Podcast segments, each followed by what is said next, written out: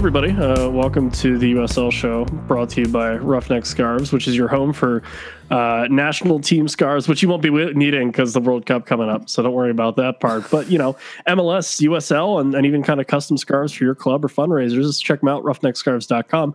We're also brought to you by the Beautiful Game Network of Podcasts, which is a podcast network run by the uh, effervescent Mike Sparks, which you can check the uh, the network out, bgn.fm or uh, at the BGN FM on Twitter. I am your host, a somewhat frazzled because computer restarts, Evan Villela, joined uh, sometimes by my soccer colleagues, sometimes by my soccer acquaintances, but they are always my soccer friends.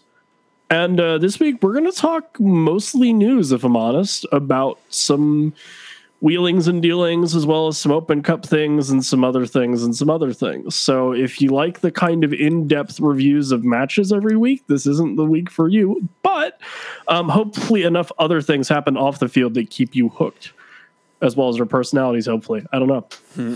Anyway, joining me as always, it is the waviest man in the St. Louis metropolitan area. It is Phil Grooms. Phil, how's it going? Good, good. Uh, you could wear good. a new roughneck scarf to that awesome Bolivia friendly in your neck of the woods coming up here. It's true. I could. I very well could wear a U.S. men's national team roughneck scarf to the Bolivia friendly. Um, you thinking about going? Also joining me. Not really. What, what's that? Am I going to that? I don't think so. Is okay. that bad? Well, yeah, you're just letting our entire country down, but it's all right. It's no big deal. I, but like, what is like? Why? They already did that in Trinidad. Thank you. I, that I, voice. I would go for King is not Parks. the voice and, of reason. I'm sorry. The voice of reason. Quiet. Yeah, yeah. The voice of reason. he's also the man that puts the show in show notes. No longer our international correspondent because he's back in the United States. It's right on.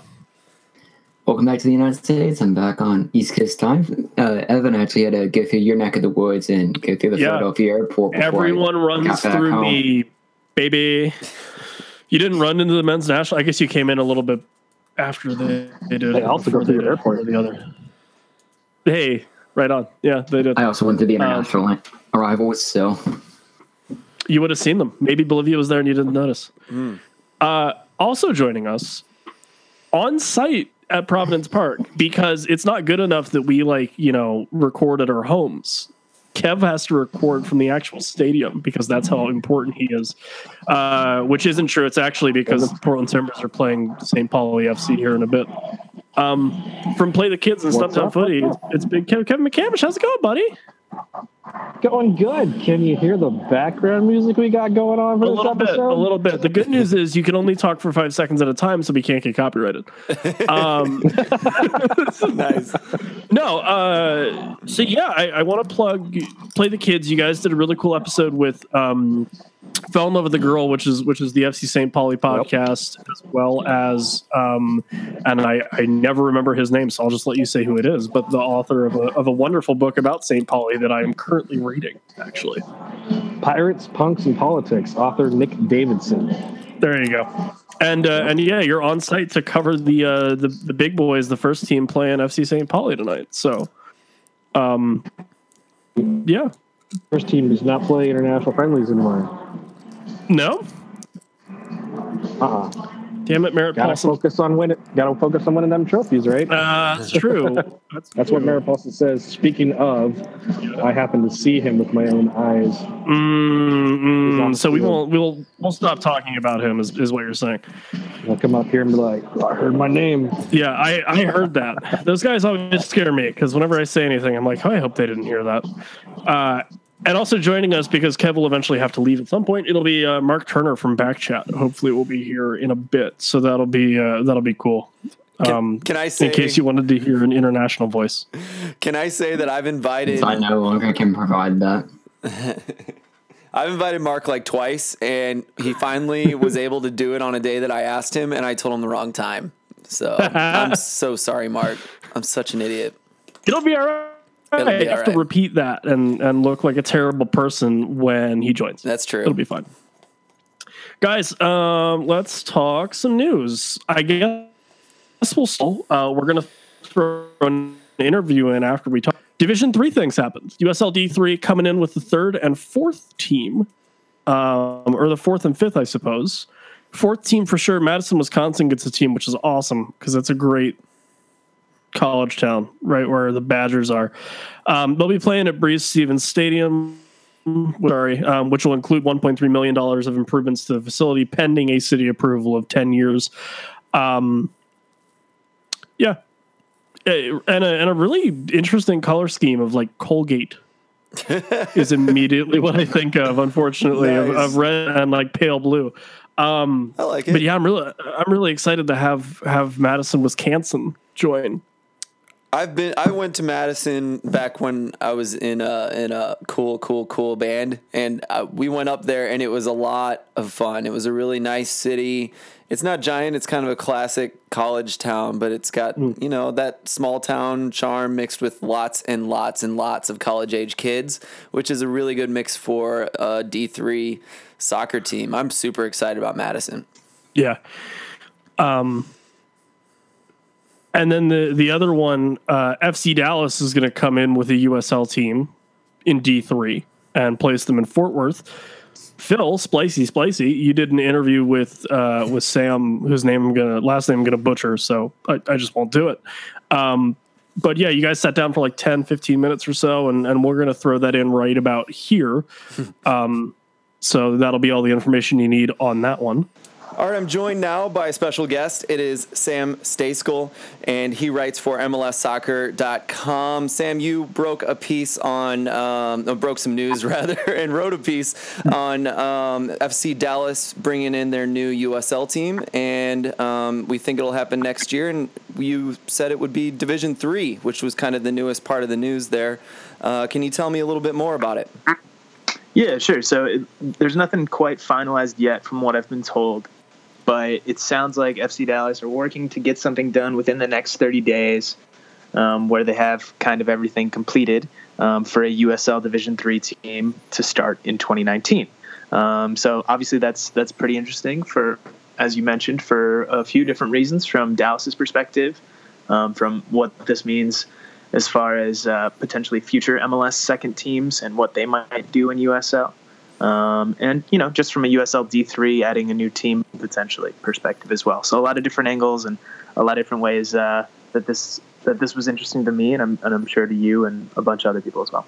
Yeah, it, it almost is a weird thing where FC Dallas is known for playing the kids, and their academy is is so successful, and they're able to bridge some of those guys up to the MLS squad. But then again, they've never had a gap, and I think that's that's what Dan Hunt said in in your interview, something about bridging the gap between uh, between the academy and MLS. So is there is there is that kind of what they're thinking on that?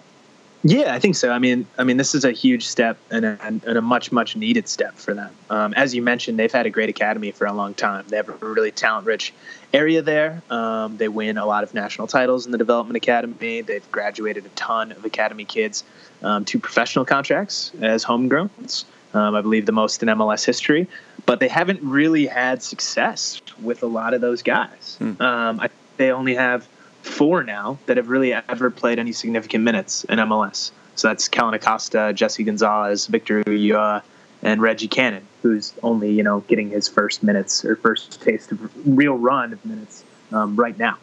Um, so they they've struggled to get those academy kids that they've signed um, to turn them into successful pros and they've been pretty open. Both that interview mentioned with Dan Hunt that I did last year, and Oscar Pareja has been pretty open about it, and Fernando Clavijo, their technical director, has been pretty open about it. Um, that they need to find a way to get these kids minutes, and they've they've obviously worked with USL affiliates in the past, um, with Oklahoma City in specific specifically. I know they've sent guys on loan to a few other teams throughout the years as well. But you know there are issues there in terms of all right, if they signed a signed a guy to OKC and they want to get a kid minutes for one or two weeks, well, what's the incentive for Oklahoma City to play that kid? They're mm-hmm. trying to do their own thing, draw their own fans, build their own team. Um, they don't really want a 19 year old coming in and out um, and, and kind of throwing off their rhythm. So this is definitely the best way to do it. They can have these kids train with the first team all the time and, and get them minutes in USL on the weekend. Um, and hopefully, from their perspective, start to bridge that gap better and turn more of those promising academy kids into promising professional players. Yeah, and you kind of mentioned OKC there. Um, you're also keeping them in house. So, you know, Pareja's, you know, from what I've read, is a guy that has a, specific way of playing, a specific way he wants to bring these kids up. And it seems to be working in the academy system. So, you know, this is another stage for them to have their own system in place, just not on that high level with all the pressure. Yeah, and I think that's huge, having them stay in house and, and being able to train with the first team. I know several teams. I know New England has done it over uh, the past couple of years where they actually uh, they did this with Matt Turner, who who is playing really well for them as goalkeeper this this year, where he played I, I believe like 25 games or so with Richmond last season, but he actually trained with the Revs um, during oh, the week. Interesting. And, and he would fly down um, to Richmond for games or to wherever they were playing, whether it was on the road or at home for games. Um, so I mean that's obviously not really an ideal situation. You can kind of pull it off with a goalkeeper, right? Because he might not need to train really with the team he's mm. playing with. Um, but you know, if you're trying to get a field player minutes, well, he should probably go train with that team. But then you're taking him out of your own environment. You're taking him away from your own coaches. Um, you're not letting him get comfortable with with his teammates on the MLS team, and you're kind of I don't want to say stunting his development because the USL team can develop him just fine, probably, mm. but not developing him in the environment that you want to develop him in. Um, yeah. So I think it's really important to have that in market. Uh, completely agree with that, and uh, we've seen some of the MLS guys struggle if they go down last minute in their first game. So it does make a difference for sure. Um, and speaking of MLS teams, there are several MLS two squads. I think you said in, in the article that there's eight. I should know offhand how many there are. Um, but we lost, you know, in we lost Montreal, Orlando, and Vancouver um, in the last few years. So is this perhaps a trend that's going to be developing over over the years?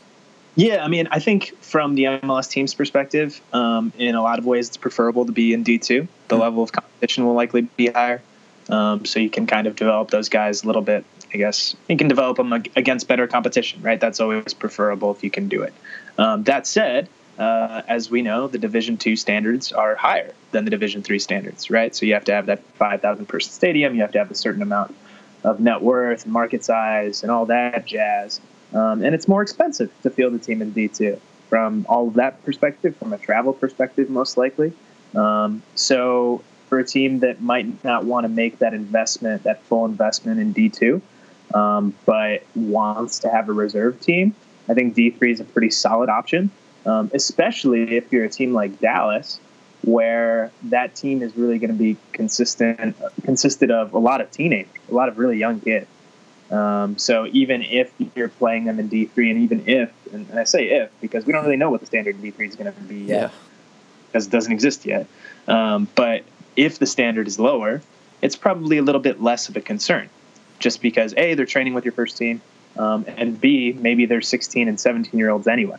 You know, mm-hmm. so so just getting them minutes period is a good thing. But I think primarily it's a situation where they can save on costs a little bit as for those three teams you mentioned, uh, Vancouver, Montreal, and Orlando, I would expect we see at least maybe Orlando. I mean, I, I don't really know. Uh, this isn't based on any reporting or anything. This mm-hmm. is speculation. But I wouldn't be shocked to see Orlando get back in the game with USL D3. It's a little bit of a lower cost option, a little bit of an easier financial um, move for them. For Vancouver and Montreal, I wouldn't be shocked to see them either. Although for them, the Canadian Premier League probably factors in as well. Right. Um, how that how that's handled with MLS reserve teams and if they want to get involved um, with that league. Obviously, that's not an option for Orlando, but that could be an option for um, Montreal and for Vancouver. Yeah, it's been interesting to see the dance with uh, USL wanting to raise their standards and teams barely making the cut and sometimes still needing those waivers. So, um, you know, it is interesting to watch that. Are there any MLS squads that you've heard, or do you think it's a possible that some will drop down to three? Not just restart in three, but maybe drop down from two to three? I haven't heard anything, although that's that's certainly something that I could potentially see happen. Mm. Um, like I said earlier, I think most MLS teams, especially the ones that are currently in D2, would probably prefer to stay there.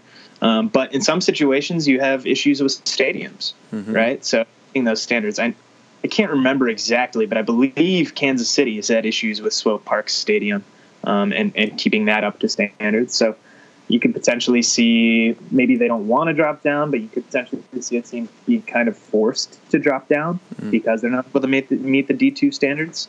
Um, but we'll see about that. Um, it's it's certainly an option now however, so I wouldn't I would not be surprised if, if somebody dropped down. But then you look at some some of these teams. Um, you know, Salt Lake just built a brand new stadium for Real Monarchs. I don't anticipate they Yeah. would be dropping doing that.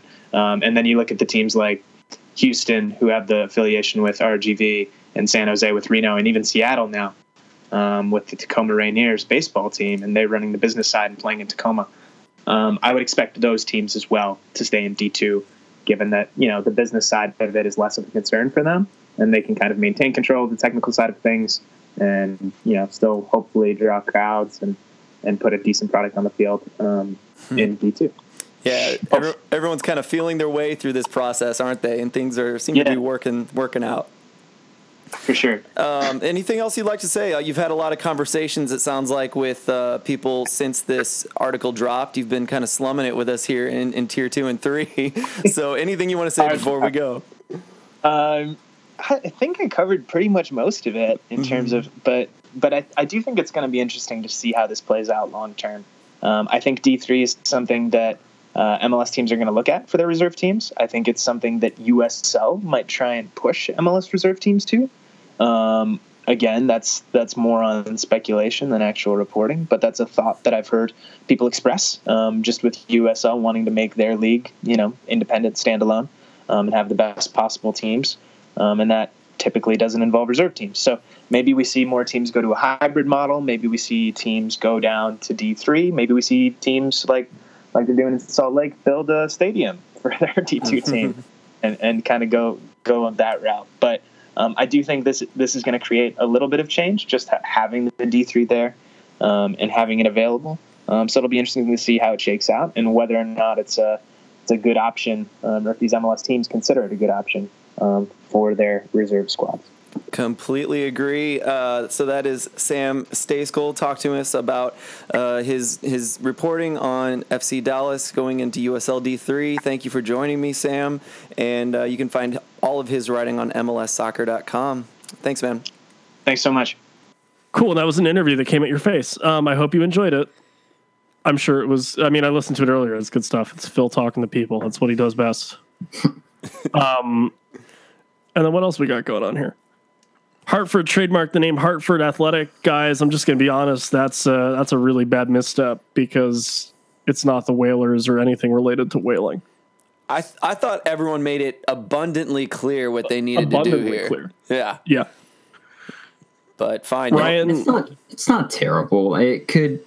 I mean, they could partner with Wigan Athletic, new English Championship side, and Manchester City Killers in the FA Cup, uh, or they could call themselves the Hartford Hearts and partner with Heart of Midlothian. But I don't think it's a terrible name. They can keep the color scheme. And I still believe the Hartford Whalers is still owned by um, the NHL or as their trademark Yeah. name. Carolina Hurricanes. Yeah, the colors will help a little bit. We can still call them the Whalers without their permission. So Mm, or express written consent of the National Hockey League. right. No, I intend to break those rules. Um, happens. Always. Yeah, yeah, yeah. And Ryan, it's not a terrible name. I'm, I'm like, I- I don't get the athletic thing because it implies that there's more clubs coming. Kind of like how Sporting is a team and a cricket, like, like, and then it just never happens. Um, but I'll, I'll get over myself. I'll be all right. I mean, it's not a bad name. It's better than just calling it Hartford United or Hartford FC or Hartford City or something like that. I still wish they would have gone with the Whale City FC early name that I believe was mm. trademarked earlier. Yeah, I agree with you. They you, were just trying to get a wide variety of names. Yeah, I agree with you. And it's the first athletic, you know, above in pro soccer, I think, in the United States, right? There's no other one. So that's cool. Someone had to take it. And no other one that we really know of. I mean, there could be lots of. I guess there could be amateur teams out there. Who Yeah. knows what? But yeah, Yeah, Semi pros. There's an Atletico in St. Louis for sure. So, that's neat. yep. do you think maybe Um, they didn't go? with yeah, and then- because it's, it's, it's like it's an old, old uh, expired. Well, I think, job thing. like, I I think they couldn't go with Whalers because the um, Carolina Hurricanes literally own that name. oh, really? Yeah, yeah, yeah. Uh, and like actively want to use it now because their new owner. Why do I know this? Their new owner came in and was like, "We want to like honor the Hartford Whalers more," so they're going to start using the the old jerseys and everything a little heavily or more heavily. Not that they're going to rebrand to the Carolina Whalers, but Huh. yeah, they have that license and they're going to start to use it. They So, could have. They could have pulled like a Lakers thing. What other Yeah. teams have done that? I forgot. But yeah, the LA Um, Lakers used to be what I mean, New Minnesota. Orleans kept the Hornets for a while. yeah. Yeah, Oh, and then changed Winnipeg to Jets were the Winnipeg Jets, and they were the Coyotes, and they moved the Atlanta Thrashers to Winnipeg. It's uh, yeah. Anyway, um, hey guys, uh, league news. If you'd like to buy a USL club, which I know we all would like to, um, if we each pony up a cool, he's not here. if we each, if, uh, if each of us put up a cool one million dollars, the five of us that are normally here, uh, we would be able to get a club. Expansion fees are now five million dollars, which is always a cool thing to see. Um, and then there's some interleague cup things maybe coming. I don't know how much I believe of this, but apparently it would be between USL proper and USL D3, and then maybe um, Liga MX Ascenso, and then the the Canadian Premier League, I guess. Mhm. Um, which Does this that- just seems like way too many. What was that, Kev? Well, I was going to say, does that imply that the Canadian Premier League, when it gets created and starts, is immediately at the level of USL?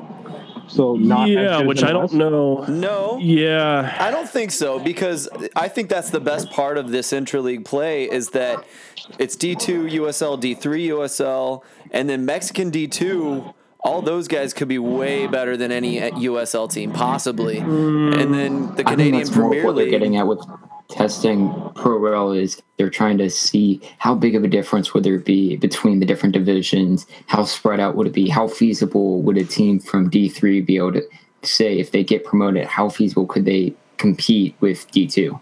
Yeah. That's fair. Which the Open Cup would take care of too, but I love that they're including those other countries. I think it's so I cool. do. I, I think I think Mexico is really neat. I don't think Canada will join just because of what you said, Phil. Where I don't think they're going to want to be looked at as a D two league off the jump.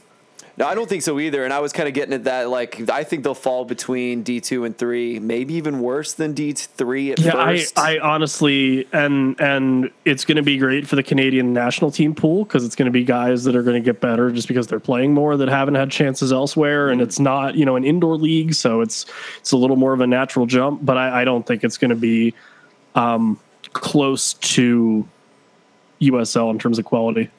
Do you think it'll be lower than D three, perhaps? Uh, I don't want to go that far Yeah. because I think that's But it's still pro soccer. Those these guys it are going to is, get and that's what matters, Yeah. and and that's what I'm excited about. But I don't think that they're going to really make huge headways in that they're going to be rivaling MLS or USL even you know Yeah. right off the bat.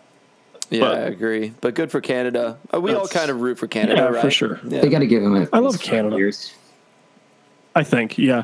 I'm just really excited that Nova Scotia has a team out in Halifax. Yeah, that's that's that's really neat. Yeah, It's an excuse to I'm excited to see uh, to see team names for sure. I know that they have a couple. I forgot Caval- Cavaliers or Calvary, the Calgary Cavalry, which is terrible to say, Oh, no. but it's a great name.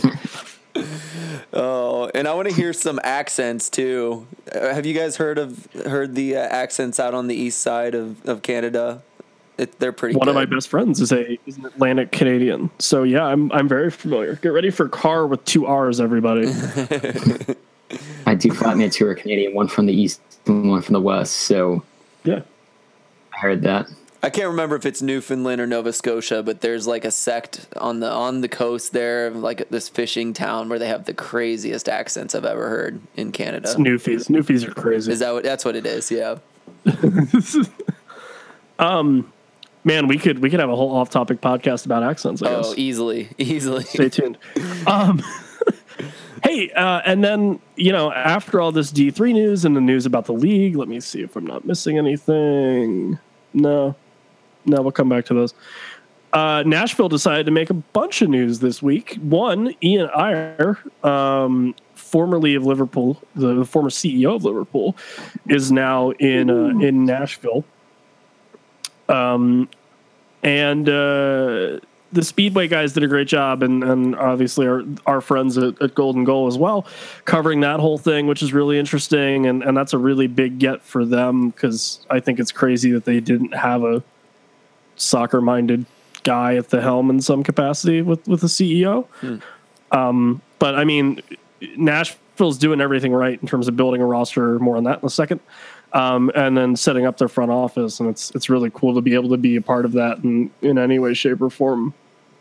It's reminiscent of Atlanta United signing or uh, former Tottenham uh, person uh, Darren Eales to be their president. I could definitely see a lot more of the MLS hopefuls following this route of looking towards Europe to sign and basically soccer know-hows from the continent to bring them over here to try and build clubs basically from the ground up. Yeah. Um, Phil, any thoughts? I mean, I, I think we're all going to have a little bit more to say about the next piece of news involving Nashville, but No, I like it. I, I like. You know what? I you know what bothers me about them, and perhaps um, Ian's gonna fix this, but um, I've always said it bothers me how Nashville hasn't. And, and even Cincinnati, you know, once they announced their their MLS thing, which we all assume is going to happen, uh, neither of these clubs have much of an academy system going, and so that's what bothers me. And that's the thing with Atlanta, or if, if you do compare them to Atlanta, Atlanta, the first thing they did was build that training ground and start an academy, and I, I always thought that was the coolest thing. And I'm waiting for Nashville and and perhaps Cincinnati to start working on that because it's vital. In the in the same in the same vein as FC Dallas starting finally a D three. If you guys listen to Extra Time uh, for about MLS ever, I listen to it as often as I can get to it. Um, you know, and that's where I got um, Sam Stejskal to to talk to me as I listened to that conversation about Dallas. And um, Matt Doyle talked about how it could be um, part of what made FC Dallas start to fall behind suddenly. You know, they're known for playing the kids and all this, and, and we talk about it a little bit, but I mean, even even Matt Doyle, who loves the USL by all accounts I've heard, um, has started to say perhaps FC Dallas has been struggling partially because they don't have a USL squad, and so you could say that about academies as well. But my question then is, why did they decide to create a D three as opposed to a D two? Since money. Lower startup costs. I mean, not the, but but it created two teams. So I don't. I, uh, I truly think it's money, just like Evan said, and and I don't really feel like the organization has valued USL because why the hell haven't they started one yet? You know, Right. it's taken all this time for them to start a USL team, and then they're just like, well, let's try D three. You know, like they it almost feels like they still don't trust it or think it's worth worth their while, mm-hmm. and I think they're wrong well, if, if, and if that's, that's, how the they feel. then I'm okay with them going D, you know, creating D three and not D two because, I mean, two sides have a bad enough reputation, you know, of not giving USL the you know like the importance that it might deserve. Mm-hmm. So if Dallas is just like we don't we don't give a rip about USL, which Yeah. is why you're on a team, and then they all of a sudden realize "Uh, we got to do something, like. I- that makes me think that, that all they're going to do is use it for development, and if, if strictly development, then D three is It did to say go. from their release article that it would be a strictly development team. Yeah. well, there you go. Yeah. It just makes sense, and I, I appreciate it. Props to them. I would I would thank them if I could walk up to someone and be like, "Hey, listen, Oscar Pareja, thank you so much for going D three and not D two because we we don't need that mess." Well, and, and I think they might have been influenced by Orlando City B is coming back as a three. That's the word, yeah, and and perhaps If, even if they if when they come back, uh, Yeah. that might have had a factor. You know, um, we'll see. and if If Rochester, the, uh, Montreal, Vancouver want to come back, the door's open no, for they're, less they money. mm, nope. Okay, okay, just saying they could. They could. They very well could, but I don't. I don't think. I don't think that that's going to happen. You're turning Okay, down so- free wins. Free wins, yeah, That's possibly. Uh, and then and then the big piece of news that came out this morning about eleven Eastern, um, Bethlehem Steel FC transfer, straight transfer, uh, Brandon Allen to Nashville, which allegedly uh, the most money Nashville FC is, uh, SC has ever paid for a transfer without saying anything. No one knows, to be honest, how much how much money it is. Uh, I poked around Wow. because I was curious, but I would imagine it's about the house as far as as USL transfers go. Um, Do you think that's because he's a striker is because it's mid-season, or do you think he actually deserves that money? Um, I, I and I said it to to Golden Goal. I said it to for Club and Country. I said it to to the Speedway Boys. Uh, I I think what Nashville needs more than anything else, if you look at their last couple of results, is a guy that can just score. Um, and Brandon Allen can give have to be defensive. And if he if he has guys that can create for him, then he'll be fine, and this will be great. Um, and in terms of you know looking towards the future for them in what two years, year and a half when they're in MLS, that's a good guy to have off the bench. Yeah, good move for him Uh, too in that way, huh? Yeah. Um but the Moloto and Mensah were really coming into their own as a as a duo. Um and I don't know how they'll all fit in. If they can push Moloto and Mensah out to the wings and have Allen play up top, that'll be dumb in a good way. Um but I I mean it, it's simple as he wasn't a good fit in Red Bull. Bethlehem got him on a free, I think, so they took a look obviously scored twice against Richmond, you know, good hold up play, can push a defender anywhere he wants to push them in the box, but outside of the box and on defense, he just doesn't do enough, especially compared to, you know, what they had last year with Cory Burke in Bethlehem, what they have this year with Aiden Abadam. Recent results, you get, you know, a good win against Red Bull, and then you get another good win on the road against Indy, and you have Apodaca up front. Maybe that helps a little bit. I think it also leads towards uh, Nashville has basically in their time in USL and Open Cup, they haven't scored more than two goals in a match this year, and they're still, I believe, they're a sneaky good side that can't be overlooked despite their tenth place, despite them being in tenth place at the current Eastern Conference table. So maybe signing Allen would be a way to help them boost the scoring a bit, especially as they move on into the summer months, uh, particularly if against Mississippi Ibrilla if they want to go further in the Open Cup as well.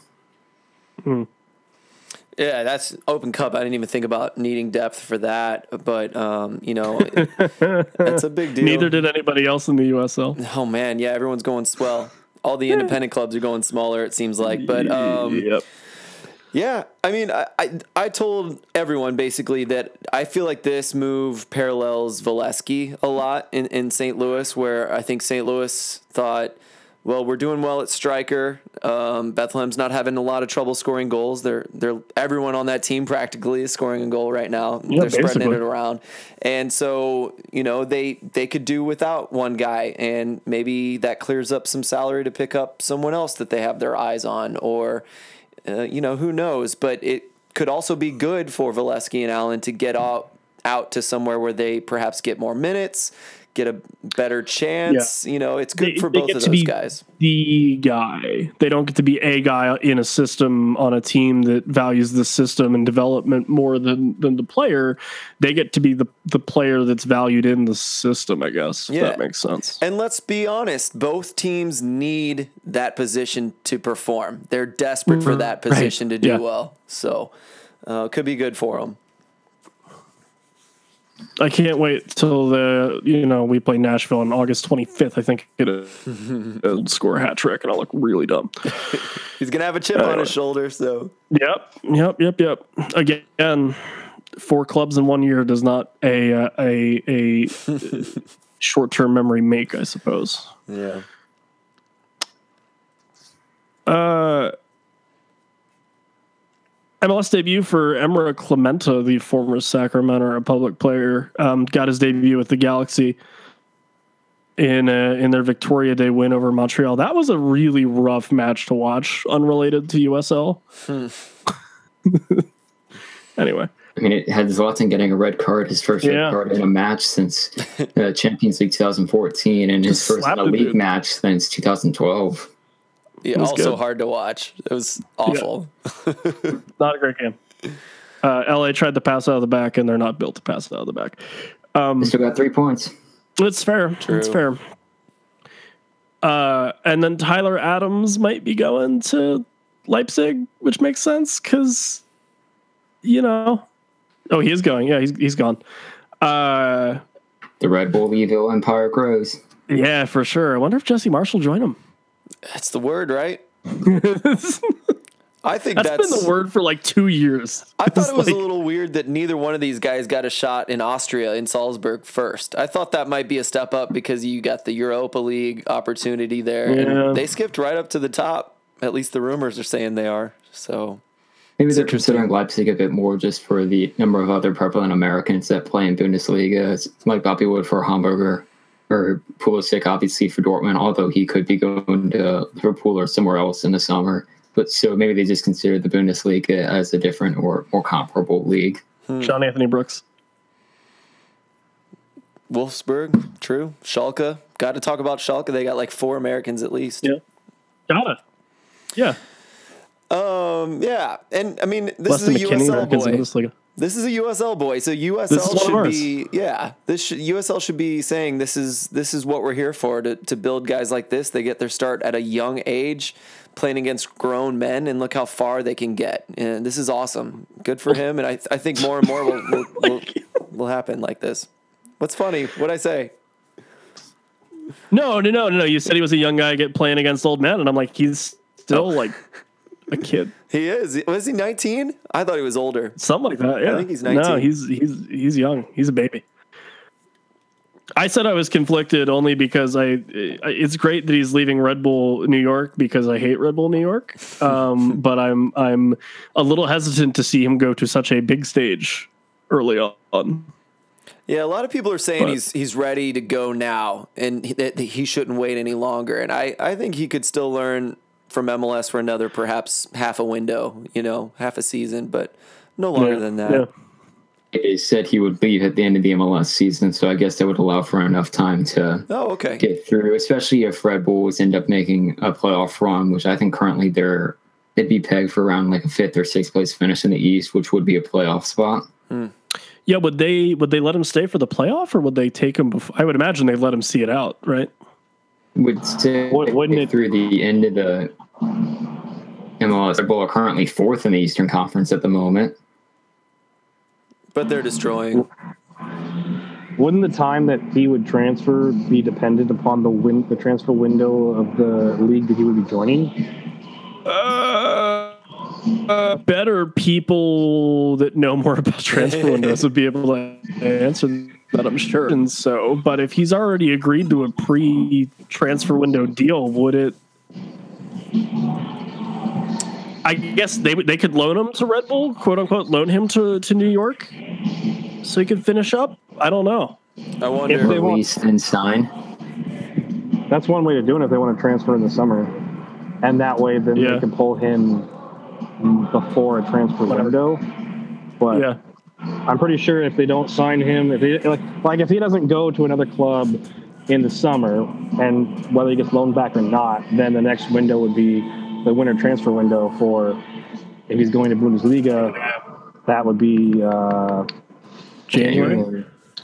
can't remember if it's a little bit in December or not, but it's it's January at least a couple of weeks there. Yeah. Yeah, I think it's January, and by then Munich probably would have already wrapped up the title. Yeah, so you know, just bring him over then. Yep. Yeah. Let him play every game. Who cares? It's not like they're pining for his talent, you know, either. So I imagine they could let Uh, him. it's true. It's true. But I mean, again, you'd rather have a, a depth guy like that, especially if you know for Leipzig, who are in some form of European competition, Oh I yeah. think Europa League next year. Europa League. You need the depth, Yeah. And there's the DFB Pokal. So you know, there's there's tournaments there Yeah, that the Europa you League. use them for. Okay. Oh, you know what? While while we brought that up, that's Yeah. the only question about the intra league play is that how is that going to work with scheduling? Is that going to be after the Open Cup? And so That would be a really cool preseason tournament. Oh yeah, that would be even better as a preseason tournament. I hope it's preseason then. But if it's during the regular season, that is rough on some of these clubs we just talked about. Yeah, and and that's why I don't think they would do it. Yeah. Honestly. I think you're probably right. But something to think about and talk about, you know, because yeah, if it's not preseason, that's going to be tough. That's going to be real tough. Well, I know with um, in England and Scotland, a lot of them they do a League Cup and basically their Football Association Cup, and they always do the League Cup in the first half of the season, Mm. and then the Mm. later stages when the higher up clubs enter in for the basically their FA Cup, they would enter in that in like the, the second half of the season. Like for Scotland, Celtic wrapped up the League Cup title in November, and then they didn't enter into Scottish Cup play eh, until January. And, and what do you guys No, off think? the top of my head, No, go ahead. how like how the code works, which is their like, because it would be dependent on when that started, and like you said, the U.S. Open Cup starts weirdly early. So I mean, if yeah, if they could, I think all all those leagues would start hopefully for the Canadian Premiership. Although with the winters they get up there, they might start later. Uh, but anyway, if you could have it preseason like March, February, that'd be that'd be cool. I agree. Take a little bit of the pressure off everybody too. Oh, a little bit. Yeah, the other part about this that we didn't talk about, and I'm kind of curious what you guys think, is how how do you use this as a testing ground for pro rel? In what way do you think? Ryan, have you thought about that? I alluded to earlier a little bit, basically saying it would test.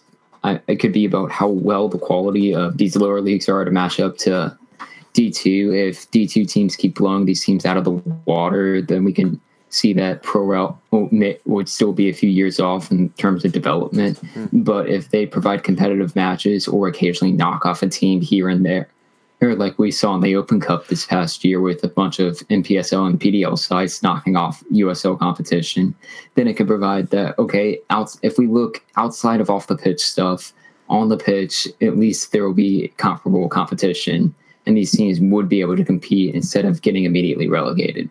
Hmm. Hmm. And I, I think part of it also might be let's just do uh, I'm trying to think of who I want to use as examples. Pittsburgh, will you travel to Madison, Wisconsin? Hmm. Yeah. Figure out how that if D2 clubs now, if D3 teams come up down, would they would they travel as fans and support their club regardless of where they went? Kind of thing. I mean, they use that as well with the tweet basically saying to test to gauge the interest of it. And so I guess they're looking at more so of like, how would you feel about playing some of these other locations? I know with the Open Cup, it's tied a lot to just regionally, and you play a lot of the same opponents over and over. Like even though they didn't get there, if Charlotte would have won their match against Ocean City, they would have gone to carry he once again, like they have in the past two to three seasons, I believe. If, eh, but with this new interleague cup, it w- would allow them the chance to say, "Hey, would you want to go up to Madison, or would you want to play South Georgia, or go you know, down into Florida, play the Lakeland Tropics, for instance, or just any other teams? Just give a new variety of clubs for people to face." Yeah. It's a little Yeah, I more. like that. It's a little more that Las Vegas feel, you know, like bringing in all the shtick because you can kind of do what you want with this with this Division two soccer, and it's not something MLS is going to try. You know, this is only something that that USL is going to go out there and do and say, hey. We want to just do this random tournament, and we're going to invite you. We're going to invite you, and just bring in all these different people. And it also has the benefit of being able to gauge where everybody is talent level wise and competition wise. I think it's really, really cool. They could almost do it kind of like how um, college basketball does, kind of like begin beginning of the year tournaments, like the Battle for Atlantis, or the preseason and IT. Yeah. You know, like they just invite a bunch of different teams from a, a variety of different conferences. or and maybe they've- Seen the success of the Charleston Cup that the battery put on and want to see if they can't make some of their own magic in the mm-hmm. same kind of vein. What? So tell me more about that. I don't know exactly what happened there. the Carolina Um, Challenge. Charleston Cup will host like the the Challenge Cup, right? Yeah, the Carolina Challenge Cup where they invite they're us from- from MLS teams. Uh, I think this year they did um, Atlanta. I know the Columbus Crew won it this year, so I think it was Atlanta, Columbus, and there was one more team I can't recall who off the top of my head. I know Seattle was there a few years. Oh yeah, yeah. I know they like to bring in a Western team, uh, whatever. Yeah, it was. Um, it, I know Atlanta and Columbus were definitely there because Yeah. the crew ended up winning it. I, and I think I'm not sure. I, I think Seattle was also there, but they like to basically hold these preseason tournaments. I know when um, NYCFC and Orlando were entering the league their first season, they were both down in Charleston for that. Cool. I like it. So, oops. there it is. Brilliant. Welcome to our live broadcast of Portland Timbers versus FC St. Pauli. They Glad are streaming it Our live through us. recorded broadcast that you won't be able to hear until Audio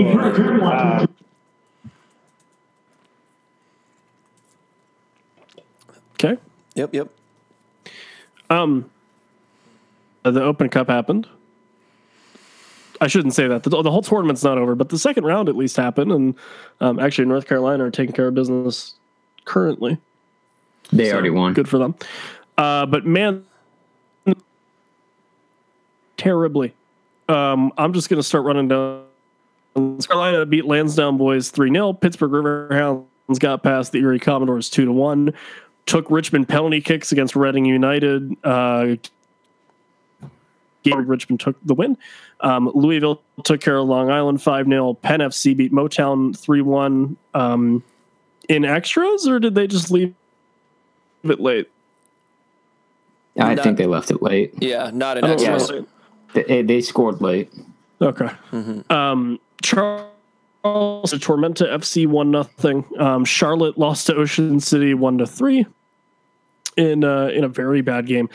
Um, non-related to us game. FC Cincinnati after extra time beat Detroit City FC four to one. Unfortunately, or fortunately, depending.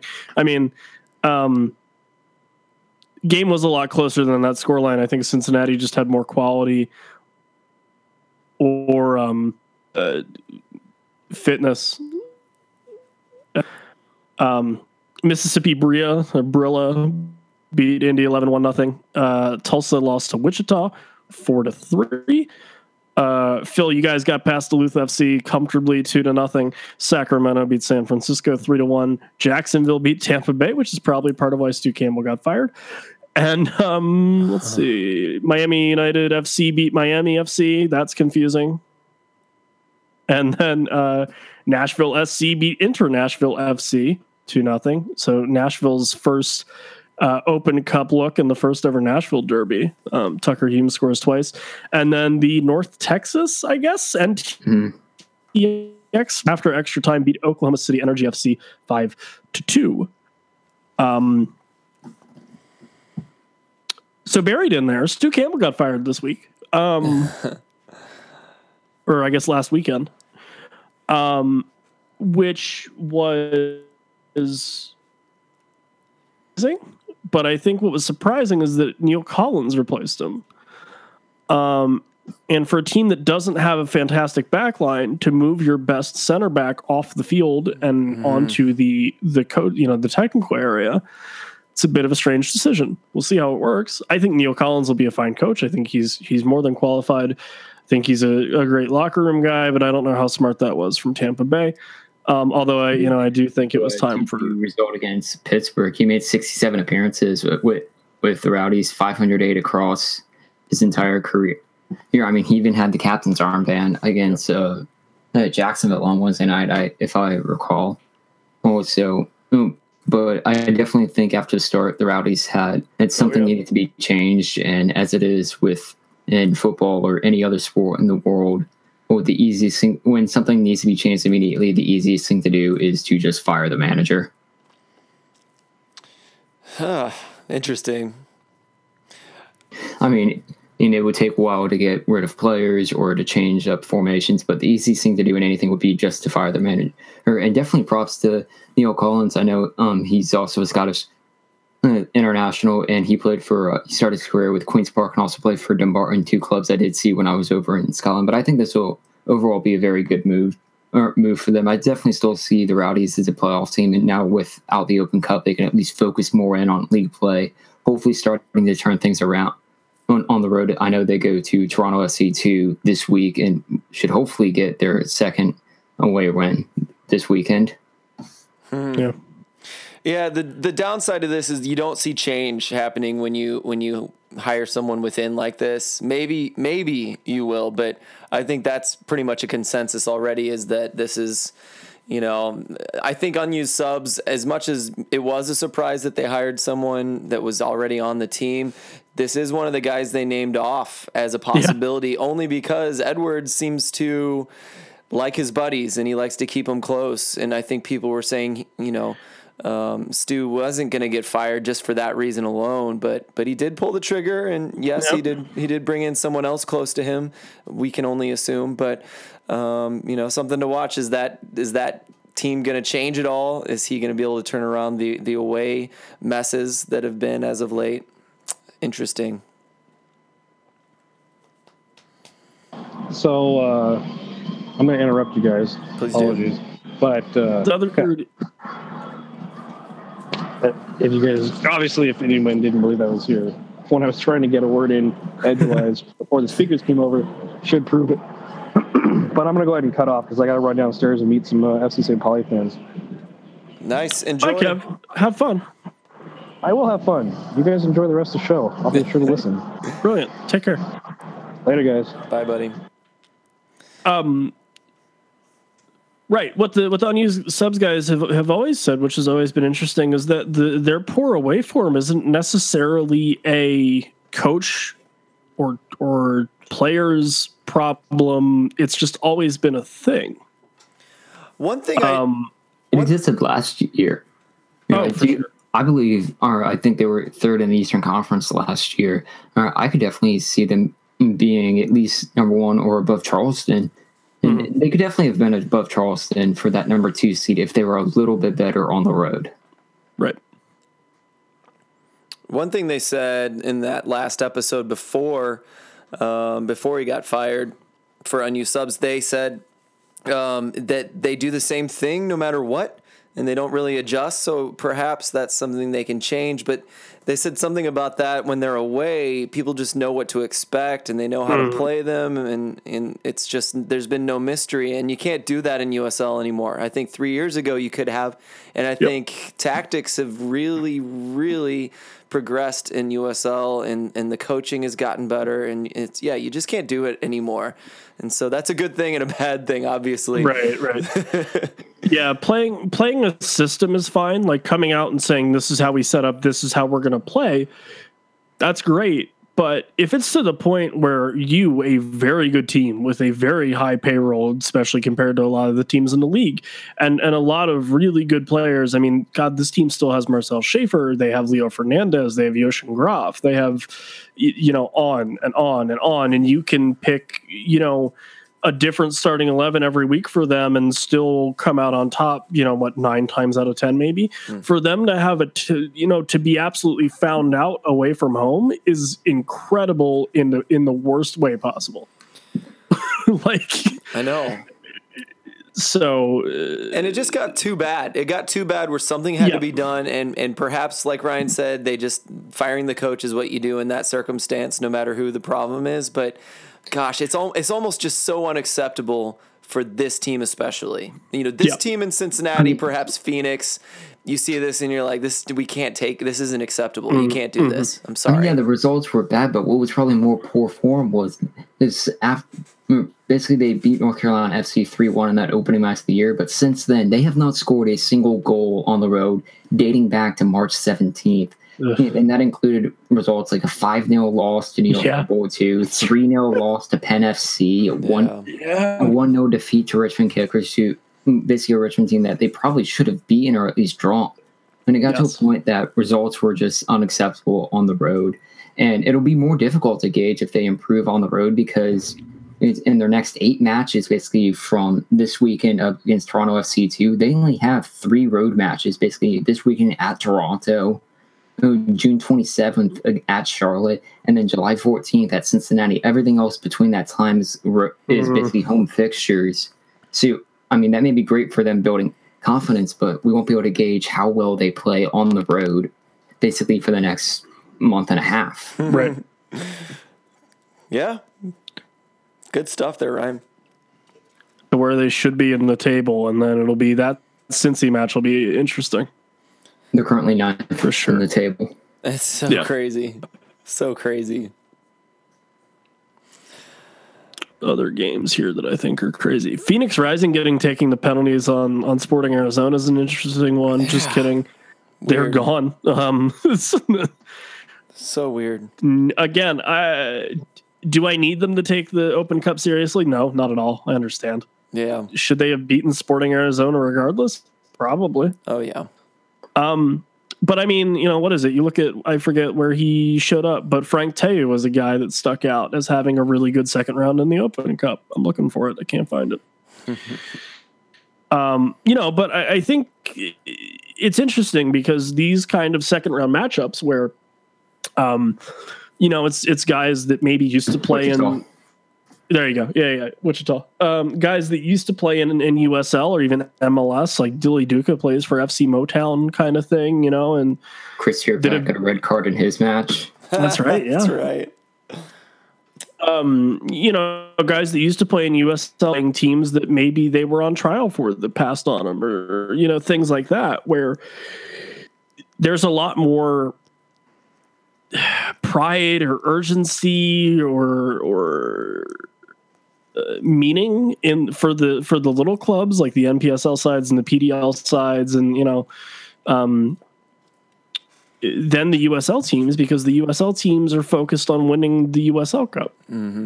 And furthermore, with the way the uh, uh, third round matches are paired up, we'll have two LQ, NPSL, and PDL sides guaranteed to be playing MLS or likewise competition, whereas M- USL will be able to get five guaranteed at, a max of 10 if they can all win out. But I thought what was more surprising was in recent history, this has been one of the worst showings for the USL in their opening round of the Open Cup with only 68% of teams who entered moving on, whereas last year was basically a league basically a league best since 2014 of 88% of 16 out of 18, 82% in 2016, 76 in 2015, and 78% in 2014. So we're always used to this very high, like majority, like three out of four teams making it, whereas this year it's been barely 82 thirds making it. So I guess my main question is do you think this is more of PDL or NPSL clubs catching up towards some of the lower level USL teams. Like if you look at the teams, it was Tulsa, OKC, who were all taken out,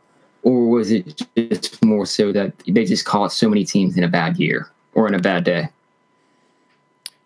Well, we asked that, Uh, right? Phil. well, no, we asked that. Are we allowed to? I I don't know. We didn't ask him if we could tell him. So we've asked a player, and he truly thinks that he thinks the tier four teams are getting better. The semi pro teams are getting better. Yeah, yeah, yeah. No, I mean, we can. I, I don't think Hugh would object. I, don't I, asked either. Hugh Roberts after it happened, who's on Backyard Footy, part of the Beautiful Game Network of podcasts, and someone that I constantly harass for information because of that that relationship we have in our podcasts. Uh, but I was like, yo, like, you know, are these teams like, are, is there, you know, and, and obviously Pittsburgh Pittsburgh took care of business, so it wasn't them. But you know, or is it is it these USL guys not getting up for it? And he kind of said it was a combination of everything, but that those PDL and, and NPSL teams are getting better, um, which is awesome. I mean, Phil, you alluded to in the group chat though, Wichita is a team not to be messed with. Yeah. So No. that's the other thing is I, I can't remember who their striker is, but that dude looked really dangerous. I think he's an indoor guy. Um, and then when we played them last year, they were kind of sitting back and waiting to just explode. You could see them kind of coil the spring and just wait for their chance. And when they exploded, it was so dangerous because you could tell these two Mexican national team indoor soccer players um, were playing for them and they knew each other and they just would explode on the break. So dangerous, gave up so many goals. I did not envy Tulsa. I mean, they're a hard side to beat just because they know how to attack and take their chances. So, yeah, I mean, they're really good, and there's these sneaky guys on all these teams. Uh, that Detroit City FC, that first goal was so good. That was good Yeah, it really was. They would have scored that goal on almost anybody. So, um, you know, it's good stuff happening in, in the fourth tier of soccer. In fact, sorry, I'm, I'm going on a long thing, but I just saw St. Louis Maritza FC is this brand new uh, semi pro in UPSL. I just saw them play, and it is probably the granted they're playing lower level competition, right? But it is the prettiest soccer I've seen in the United States. It, it was on the ground, possession based. They attacked and they got they got through and scored more goals and they defended really well. It was really a joy to watch and good stuff is happening. And uh, the more we get, the better. You know, St. Louis is up to three semi-pro teams this year, and that's awesome. That's nothing but good for the United Yeah. States. to um we'll we'll move on and talk a little bit about the the USL week that was um, before we get out of here but just to highlight the um USL and USL violence we have coming up on on uh, tomorrow or today. If you're listening to this May 23rd Pittsburgh and Cincy will play each other. That'll be a fun one. That'll be a, that'll be a fun one. That's a playoff preview for you for free. Um Richmond and Penn play each other which is interesting because that two that's two teams that probably should have done better. Um, although Reading United, formerly coached by Bethlehem Steel assistant uh, Stephen Hogan, have traditionally been a very, very tough out in the Open Cup. So, um, but Richmond and Penn FC will play each other. Lewis in a matchup that uh, uh, Phil, I don't think you've missed this year in the Western I haven't, I haven't. But Let's say it um, that you get way. to see them yeah. Uh, and then uh, San Antonio and Colorado, which will be an interesting one. Um, and then Reno and Sac Republic play each other. Lots So- of good matchups. Open Cup, it's beautiful. It's awesome. It's a lot of fun. It's great. I just, I just wish that, and I know it's not the Cup's fault, but I really, someone needs to throw some money into them getting Ugh. better live streams, please. And you know what though? I'll, I've has anyone not had a live stream? Because I think everyone's had a live stream, and I feel like it's the first time that's ever happened, ever. Uh, I don't think, I don't think every, uh, you don't have to pay for these live streams. Too. yeah, you know what? I think you're right. I think right. access wise, this is it's gotten a lot better from where it was a few years ago, and definitely wait until the MLS teams enter, especially if there's going to be a USL side, and- or for instance, say if FC Wichita get hot and can move on to play Minnesota, Chicago, Sporting KC, or some other team in the heartland, and it pass them. Yep. If you find some other Cinderella team like this tournament's FC Cincinnati, eh, that'll attract a lot more attention mm-hmm. and gain basically come back with ESPN and coming back to the tournament here, especially now with the new ESPN Plus, they could definitely popularize it on that uh, channel. yeah. It- even uh even a team like Christos from last year where they they played and almost beat them. I know exactly. That's who Reading beat. Actually, you were talking about Reading being good. They beat Yeah, Christos. yeah, that was unfortunate. Those were two teams I didn't want to see have to play each other, but Yeah. it's um by has been rock solid. That's a that's a, a factory in and of itself for development, the PDL side. Yeah. Um, But the U.S. U.S. Federation Soccer Federation needs to put someone in charge of Open Cup, just one person, and just let him try to grow it a little bit more, and then perhaps it'll bring in some revenue, and they can hire more people. It needs to start. Someone make it a woman. Who it. cares? Why not? Make it just tell Jill Ellis she can stop coaching the women's national team and that she's in charge of this huge tournament. she Oh my just needs to make it kick ass. And that'll be that'll be great. I'll work for free for her doing that. I would work for minimal money. I'm not going to say free. I'm gonna say Um, free Okay, that's fine. That's fine. place to stay, Um, yeah, that's true. food and drink. It's actually just her office. You sleep underneath of her desk. I'm in. I'm in. All right, fair enough. My life for Anyway. the Open Cup. Real quick, anything? Yeah, I don't think Allison will be very happy about that. No, my family will Um, hate me. Um, anything you guys saw this week from from the the USL results that was interesting? In two games, we had a combined 19 goals. Atlanta United 2 beat Toronto FC 2 surprisingly 5 4. And on a Friday afternoon in Portland, the Timbers 2 defeated Loso 7 3, which has been the highest scoring match from the season. So gross. Both those games were gross. I don't like. I like goals. I don't like them that much. Yeah, I mean, Portland had three goals within at a stoppage time of 90. So bad. Yeah, So Yeah, it was rough. bad. And that Atlanta, I said this uh, in our private groups, that Atlanta Toronto game was just like it was basically academies. It was basically U19s. I felt like that's what it looked like. It was a lot. See, of, but like I feel like Generation Adidas games are better than that one. they might be. you might be right, but the They are. Texas Cup isn't better than that. it was about the same as the Texas Cup. That's what I meant to say. Or is it the Dallas Cup? What is it?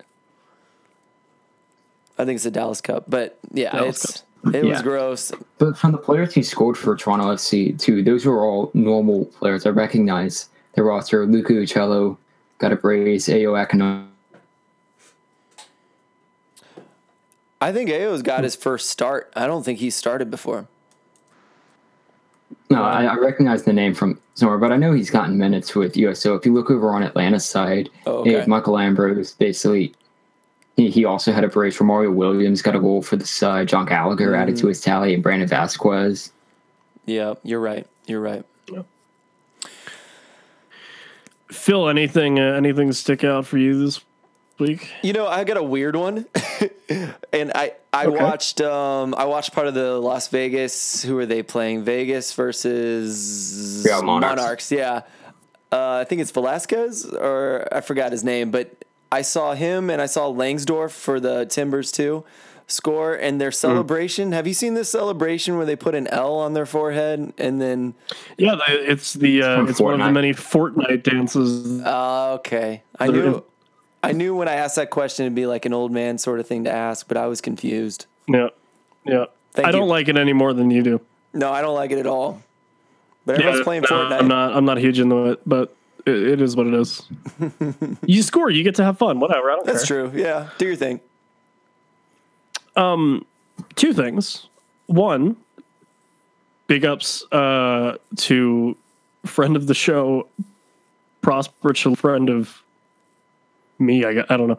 Uh, Bethlehem Steels becoming the first uh, uh, Zambian United States professional soccer, which was really cool. And did he hit that ball or what? Good God. Um, really innocuous ball, and then he just kind of took a touch and then said, "I'll shoot," and it went in. And uh, Bethlehem get a get a big win against Indy Eleven, who um, have not impressed me a ton this year, which I'm surprised by. I think they look a little flat. I don't know. I, I agree. I've been saying it all season too. What did they look like to you in this game? I didn't watch it. Um, you know, I mean, they have quality players, um, and you know they scored and, and they can be dangerous. I, I just I don't know. I, Only I one think win in their last five. Some of the some of the guys they play every week are very inconsistent. Like they're super streaky, um, and and I think Fon Williams could have done a little better on Santi Moar's goal. If I'm honest, that was not the best hit strike I've ever seen from him, and and as a result, Indy don't get the three points, especially in such a a, a big and potentially intimidating venue that they have in Lucas Oil. They got to get points there, um, for sure. Other thing, um, I watched uh, OKC Energy in Colorado um, I watched some of that. and uh, man, Oklahoma. I'm, you know, it's good they scored. They needed to score. They they needed to score. Yeah. Um, I'm blanking on his name, but whoever they have whipping their crosses is great. oh my Um, god, Yeah, it's uh he is really good. that It- was about 90 minutes of him whipping in balls and guys just not being able to get on the end of it. Um, on the flip side, Colorado Springs, I love Jamal Jack so much. his name um, was called so many times in that game. It really was. it Oh was kind of funny, but like for good reason because he is everywhere for that team, um, and he's huge. And then another guy, I I'm just I was surprised that Volesky didn't get on any of those headers. Really, No, it's, That's- heading's not his thing. I mean, but that's a guy. He's got the frame for it, I and I just think you It's know so for weird. a team that that wins that many corners, and for two teams that really try to work the long ball, which is infuriating because it really didn't come off in that first half for him. Mm-hmm. Um, I don't know. I was surprised. I mean, it, it was a it was a drowsy game. I guess it really there wasn't a whole lot in the first half, but I thought it was it was a decent game. If I'm honest. It was. It was. It featured Oklahoma City's first goal since uh, March 31st, and in fact, in, they've scored three goals on the year. You're basically, in fact, of one and three separate, or sorry, they scored four goals on the year, and they've won exactly half the games that they've scored in. and that was the switchback sides and, and the back check guys talked about it where well they beat Vegas a week ago. Like Colorado hasn't looked bad. No, Yeah, really? they beat Vegas 1 0. Yeah, they've just kind of been inconsistent, and that's that's frustrating for them, which makes sense because you don't expect to beat Vegas, and then you know hardly anyone's given up the goal to Oklahoma City all year, and then you lose to them one nothing, which is not a you know difficult score to beat. Um, and you know both teams had their chances, it just no one was really interested in finishing. It looked Yeah. like so. Um, yeah, the two teams that I think could make the playoffs. I don't know if they will, but there, there's definitely you know potential in those two sides for sure. Colorado's doing a good job. Like they're doing, they're doing them the way they do it best, where they they defend Yes. at home and they know how to defend a- away, and they're going to hit you on the counter away. I I think they're doing it right for them, and I think they Yeah. have a chance to make it. And I think uh, Ryan, I think you mentioned some of the best defenses as far as shutouts and, and defending out wins. Uh, they were up there for you, and also a surprise was Penn FC. Do you remember what those that list of teams was? You and the Pittsburgh Riverhounds currently lead the league in shutouts, each with six. And they're definitely one of the better sides. I know I was looking at other teams with um, those who are at least very good at home. I was looking back through the Colorado Springs Switchbacks, and they only have one loss at home. But now nine clubs remain unbeaten at home in the USL at the moment currently, which are Real Monarchs, Swope Park Rangers, St. Louis FC, RGV, and then in the East you have Louisville, Pittsburgh, New York Red Bull 2, Tampa Bay, and Nashville. Hmm. Yeah, it's still a long list. It'll it'll get smaller. Um, guys, think I think that's it. Yeah, I think we're good. It was a fun great. episode. A lot of news, and I enjoyed A lot it. of news, tons of news. Uh, a little bit more news. Big ups to Patrick Vieira joining Nice Oh, at the end of the season, um, which Wait. will be. He shut those down, right? I think he shut down those rumors today. Did he? Damn. I know. I was excited for him. I want him to go anywhere but New York City He's good. for just Yeah. because. uh, Well, uh, whatever, guys. Um, But he stays in the Manchester City. right. Empire. That's really what it is. I just, I just you. want him to. s- I want to see how he does without that backing and without that style of play. Mm. Anyway, um, or without a guy like David Villa. Um, everybody, if you want to follow the show, remember Balotelli. which by the way, Pony's not here to defend why he wants to do this. But since we won't record until June, I don't think calendar come through. We have one show left in May. We do. Okay. Yes. Anyway, starting in June, it's better to tell people early, I suppose. Starting in June, we'll be moving to recording Monday for episodes posting on Tuesday. Okay. So a day sooner, you'll get all your USL show fun times. If you want to follow the show with complaints or questions or comments or concerns or other, at the USL show on Twitter. Um, if you want to direct your complaints to all of us uh, individually, you can do that for me at KMcamishPDX. Um, is where you can put all of your all of your complaints to me, Evan. or to make it even worse, at Iron Pony Chef because his name is actually Evan. I should have done that. Yeah. No, um, no. For Big Kev, K McCamish PDX, uh, also PTK podcast. Definitely listen to their episode with the St. Pauli folks. That was some good stuff. Um, Phil, you're over at Phil Grooms, P H I L L G R O O M S, two L's, two O's. Uh, Ryan, is it your favorite airport? Um, ILM underscore Ryan on the Twitters. Um, you are now back from Scotland, so we will be forced to to see photos of not as interesting football grounds, I guess. Or not as often, unless you count FIFA 18 on my PS4. Yeah, start taking pictures of that and, and uploading them like you're there. That'll come off great. No one will know. It'll be great. No one will know. Losing 4 1 on online season, stuck in Division 10. There you go. It'll come around. That we should profile Ryan Ryan Allen's battle for promotion every year, like like uh, like Sky did with the Vanarama League. Anyway, uh, if you want to hear my voice, well, if you don't want to hear my voice, if you want to read my words more or, or learn about what I do in my personal life when I'm not talking to people that pretend to like me to indulge my ego, at Villela, V's and Victor, I L L E L L A B S F C. Um, yeah, real quick shout out. Um, if you guys didn't thank your team coordinator or equipment manager this week, go do that because they have a hard job and they don't get enough recognition. So there you go. Take care, everybody.